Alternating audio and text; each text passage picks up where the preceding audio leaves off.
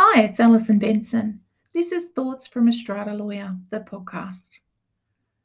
This podcast is about what can you do when your bylaw was unreasonably refused. First, a quick recap on when you need a bylaw.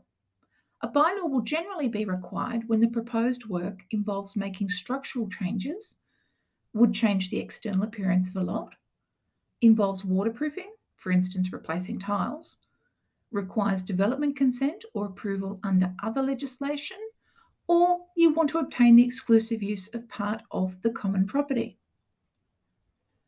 Now, for more information uh, about when you need a bylaw, please see my post. I want to do work to my lot. Do I need a bylaw? So, what happens? You've got your bylaw, you've put it to the Owners Corporation at general meeting. It didn't pass. This is when you need to ask whether your bylaw motion was unreasonably refused by the Owners Corporation. If you believe your bylaw was unreasonably refused, then broadly speaking, you have four potential responses, which are first, decide not to conduct the work. This may or may not be an option for you. Two, discuss your concerns with other lot owners and try to win over their support to your proposed work. Once you have the numbers on your side, and by this I mean the unit entitlements, so that 75% of the unit entitlements for the scheme are in favour of your work, then you can put the bylaw forward again for a second vote. Third option, discuss your proposed changes with other lot owners and your strata manager and see what their objections were.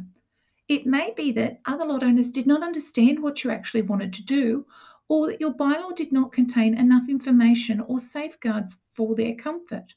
Or it may be that there was a particular component of the work that was objected to. If so, you might be able to provide additional information to amend your scope of work or proposed bylaw to address these concerns. Fourth option apply to the New South Wales Civil and Administrative Tribunal, often known as NCAT, for an order that your bylaw be made as it was unreasonably refused. If you go to NCAT, remember that you must show it was the owner's corporation's un- refusal that was unreasonable, not that the proposed work was reasonable. To put it another way, the onus is upon you as the lot owner to demonstrate that the decision of the owner's corporation had no rational basis and was not guided by sound judgment or good sense. The relevant time and material to be considered is the meeting date and the material known at that meeting. What are some of the aspects that would make an owner's corporation refusal unreasonable? Well, two examples suggested in case law are that an owner's corporation refusing due to concern that something might be an issue rather than knowledge that it will be an issue is unreasonable.